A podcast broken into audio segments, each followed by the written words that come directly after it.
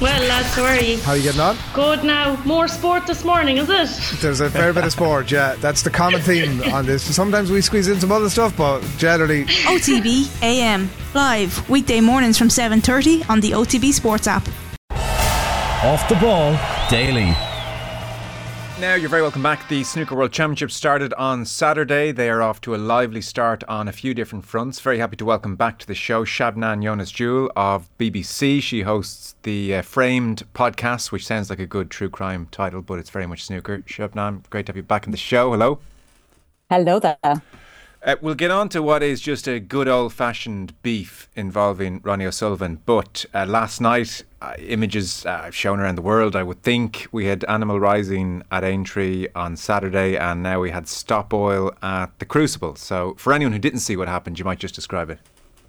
Yeah, absolutely. Two protesters managed to get to the tables yesterday. Last night, it was about 7:20, just after play had started in the evening at the Crucible. And the male protester managed to jump onto the table, pulled out a packet of what looked like orange powder at the time, and just managed to spill it all over the table. There's pictures around. He's in a cloud of orange smoke. A female on the other side, there's a two-table setup at the moment. She tried to do what looks like the same thing, but the referee managed to hold her back.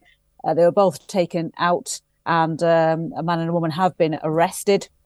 Play had to be stopped for about 40 minutes, and unfortunately one of the tables featuring Robert Milkins and Joel Perry couldn't go ahead. The match couldn't go ahead because it was going to take too long to get the table back in the condition needed. It needed completely reclothing afterwards, recovering. The other match between Mark Allen and Fan Zhengji did go ahead. Mark Allen won that match. And afterwards, he talked to us a little bit about what it was like to be out there. He was a little bit in shock at first because he didn't know what was going on. But he said once he got back inside and calmed down a little bit, he was actually fine to go out and play. But the two players who'd been at the table that was damaged didn't feel like they could come out and play. So the decision was taken to not have that match continue last night. It was just a real bizarre, real surreal evening for everybody involved, everybody here at the Crucible. Yeah, the group are Just Stop Oil. So they are the same crowd who threw soup on a Van Gogh at the National Gallery. They blocked the M25. They tied themselves to goalposts at a Premier League game. They, by the way, it's not just a general climate change issue. Their specific point is they want to halt new licenses for the exploration of oil in the UK. Apparently 100 new oil and gas projects will be licensed in 2025. So that is very much what they're trying to draw attention to. And I suppose much like the animal rights group at the weekend, they've managed to do it. I mean, it's everywhere. Sport is a very attractive vehicle for eyeballs and therefore it will be a target. Yeah, absolutely. They claimed responsibility for it straight afterwards. And I don't think they targeted snooker as such, as a sport that they're accusing of anything. It was just the fact that the World Championship is being watched right now by so many people that they knew it'd be a great place to make their point, really, and just to get seen. It's watched by millions of people around the world. It's one of the biggest sporting events on right now. So I think that was the reason for it. And well, they managed to do that, really, because it's been on every single newspaper, I think, on the back pages, front pages this morning. And that image is just so, so vivid that it will stick in people's minds. And people are talking about it, I suppose, which is what they wanted. Yeah. I mean, I wouldn't celebrate their artistic sensibilities too much, given their destruction of the Van Gogh. But the choice of orange powder was very nice. So it is a vivid image, which does stick in the mind. So... job done. I heard Barry Hearn this morning. He was livid, as you might expect, and I would think we'll see a beefing up of security. To talk about the competition at large, the headline coming in, I suppose, is that Ronnie O'Sullivan is going for his record-breaking, what would be a record-breaking 8th world title. He's hoping to break Stephen Hendry's record. He has Hossein Vafaei in the second round on Friday. This is great. We'll play some audio in a moment, Shabnam. This is a good old-fashioned beef that we don't have in sport too often. Yeah, it's one that everybody is looking forward to, actually, this match when they go head-to-head. It surprised people a little bit, the fact that there is such a beef between these two players. But all has been revealed now when we spoke to Hossein Vafaei after he won his first round match and found out that he was going to play Ronnie O'Sullivan. And it goes back to last year. They played against each other in a qualifying match for the German Masters. And apparently when Vafaei beat O'Sullivan, Vafaei felt that he was disrespected in that match by O'Sullivan, that he was knocking balls about a little bit. And after that, he feels like he's not his hero anymore. He used to be. O'Sullivan recently heard some of the comments that Vafaei made, which included a suggestion that O'Sullivan should retire, actually, that he isn't good for the game anymore. And O'Sullivan said something like, he shouldn't rattle my cage, something like that. And since then, Vafaei has come out with lots more comments about O'Sullivan. One of the most prominent was that he's a nice person in his sleep.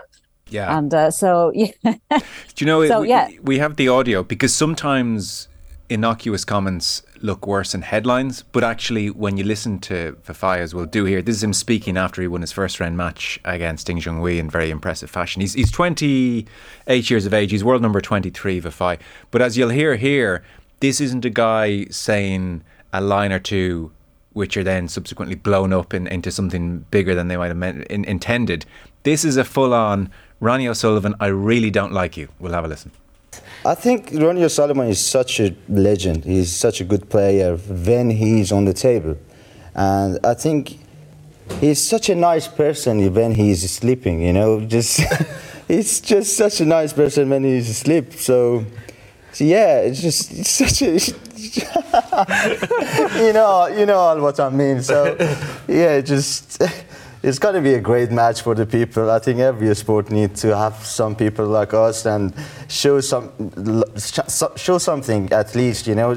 So you're looking forward to the match? Yeah, of course. I'm looking for him, you know, just playing. And I said that before. I don't have anything to lose. If he come up and beat me, for example, 13-0 or something like that, it's the start of my career, so I don't have anything to lose. At least I don't fear of him, so... Very good. Well, we don't know how much practice Ronnie's doing at the moment, because he wasn't very well. He said he was going to go and sit on his sofa and get better. Yeah, he always finds an excuse for himself, you know what I mean? He's always been like that 30 years. I'm doing that, you all right, mate? This is going to be tasty come Friday, I can't wait!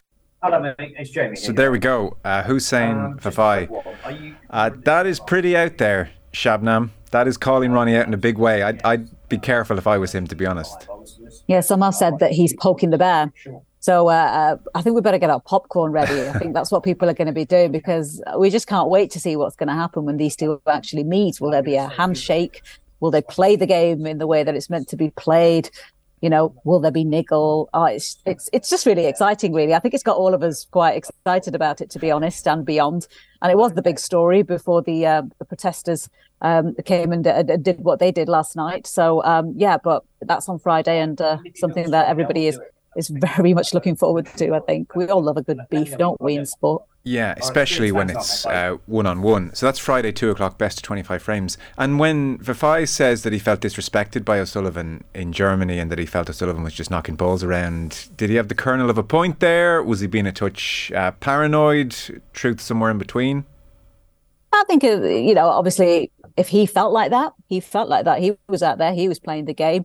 And other players have said similar things about O'Sullivan at times. Mark Selby has said a very similar thing about O'Sullivan. There are times when, you know, he's a little bit frustrated or he just wants to get on with things. And he lost that match to Hossein Vafaei at that point. So maybe he was a little bit frustrated and doing that and wanting to just sort of get out of there. But again, yeah, it's down to the players. If they claim they feel like that, then I suppose you've got to believe them. Ronnie O'Sullivan, naturally enough, was asked for his response to Hossein Vafaei. Here's what Ronnie had to say. Hossein Vafaei, the man that said I was... What did he say about me? I can't remember. I think he said you should retire or something like that. Yeah. Yeah. Has he been said much this year? Is he piped up or is he kept quiet? No. I think he's learnt to be quiet. Don't rattle my cage. Does that mean that if it is you... I'm just having fun. I'm just... listen, like, you know... I love it when they call me out. I love it when they give me stick. I just love it. It's like, you know, it just sort of turns me on. So I get off on it. You know, I need something to fire me up. So I'm hoping someone says something. And I hope I get better.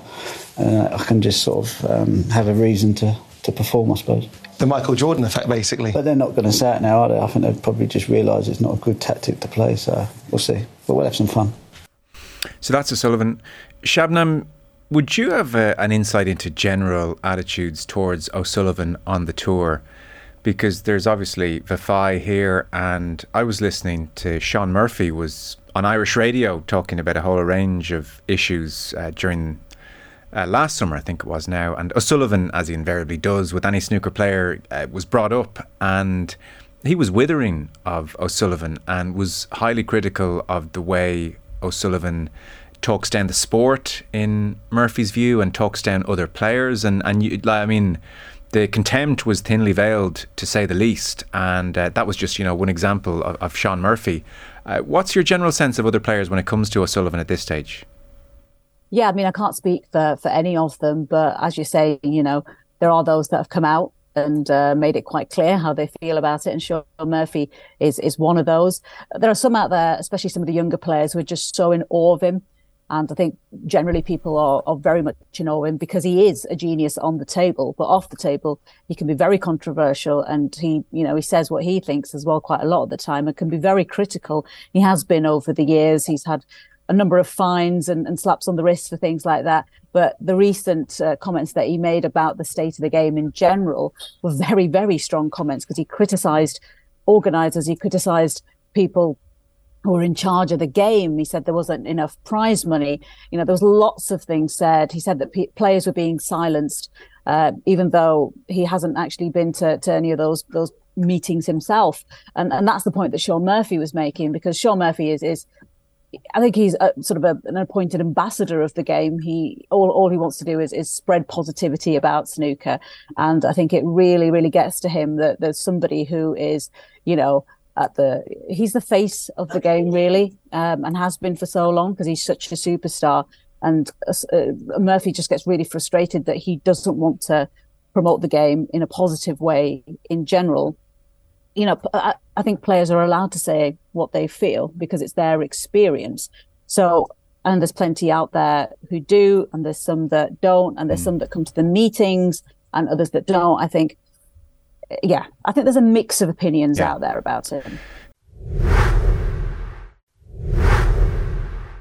Ronnie's comments that you reference on the eve of the tournament, in effect, as you say, he was critical of the money involved. He was basically saying, to paraphrase, it's rubbish. I look at the money for golf tournaments, for tennis tournaments, and we're turning up week in, week out for checks of 70, 80k.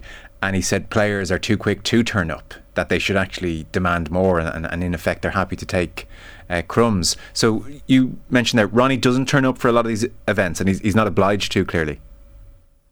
No, he's not. He can because of the position that he's in. He's the world number one.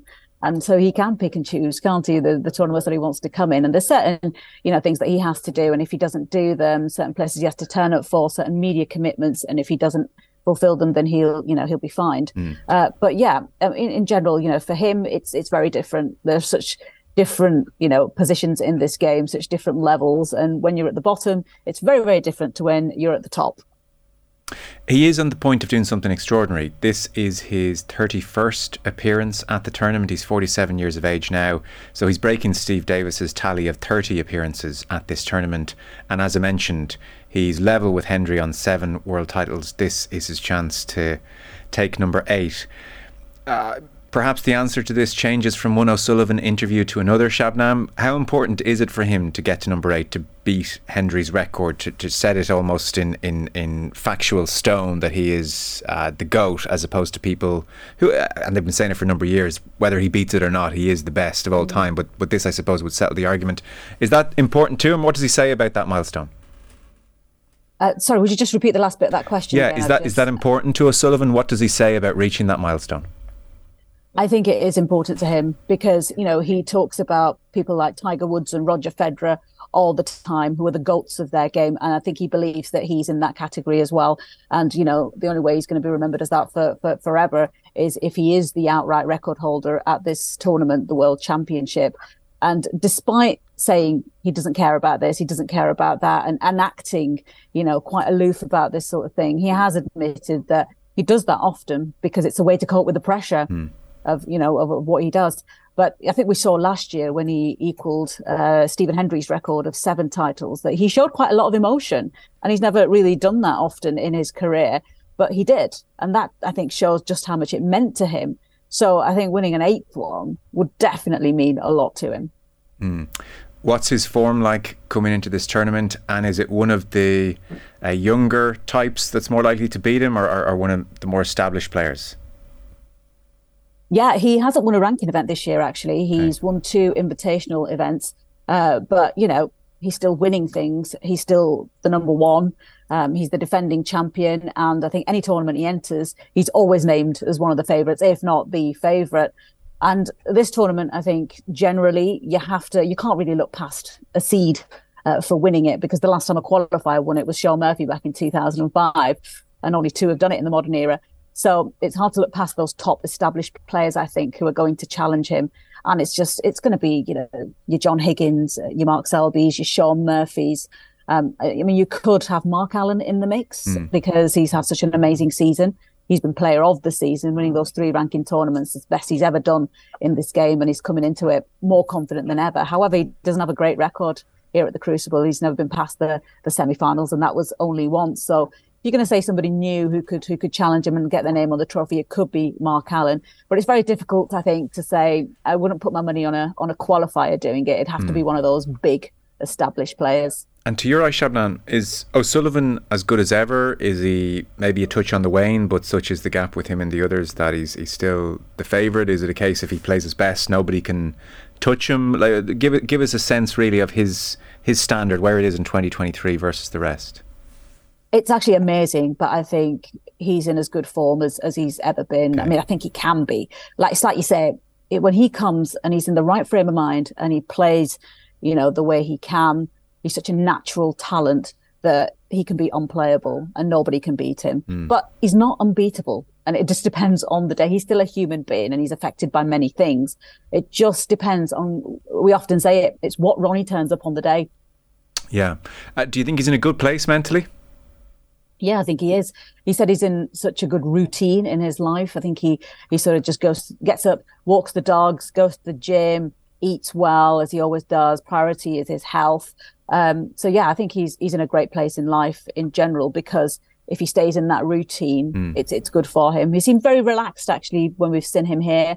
He seemed quite relaxed in his first round match and on the media day before he started the tournament. And I think he's always very dangerous when he looks relaxed.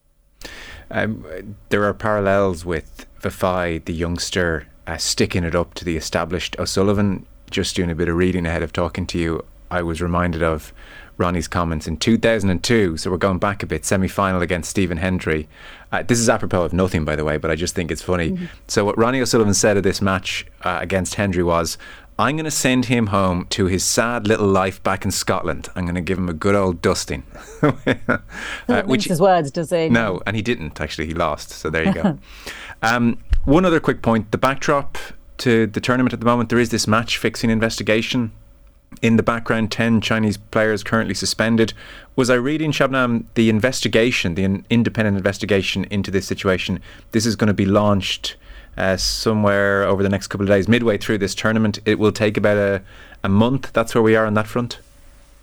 Yeah, I'm afraid that's all I know as well. It starts on the 24th of this month, and it will start and it will continue. And we're not actually going to hear anything until I think it'll be a couple of months before we hear anything. So yeah, I think at the moment everybody is just sort of concentrating on this tournament. That will be happening, of course, in the background, but it's all about this tournament. We're not going to hear anything, or there'll be nothing to report for a few months until it's actually all done.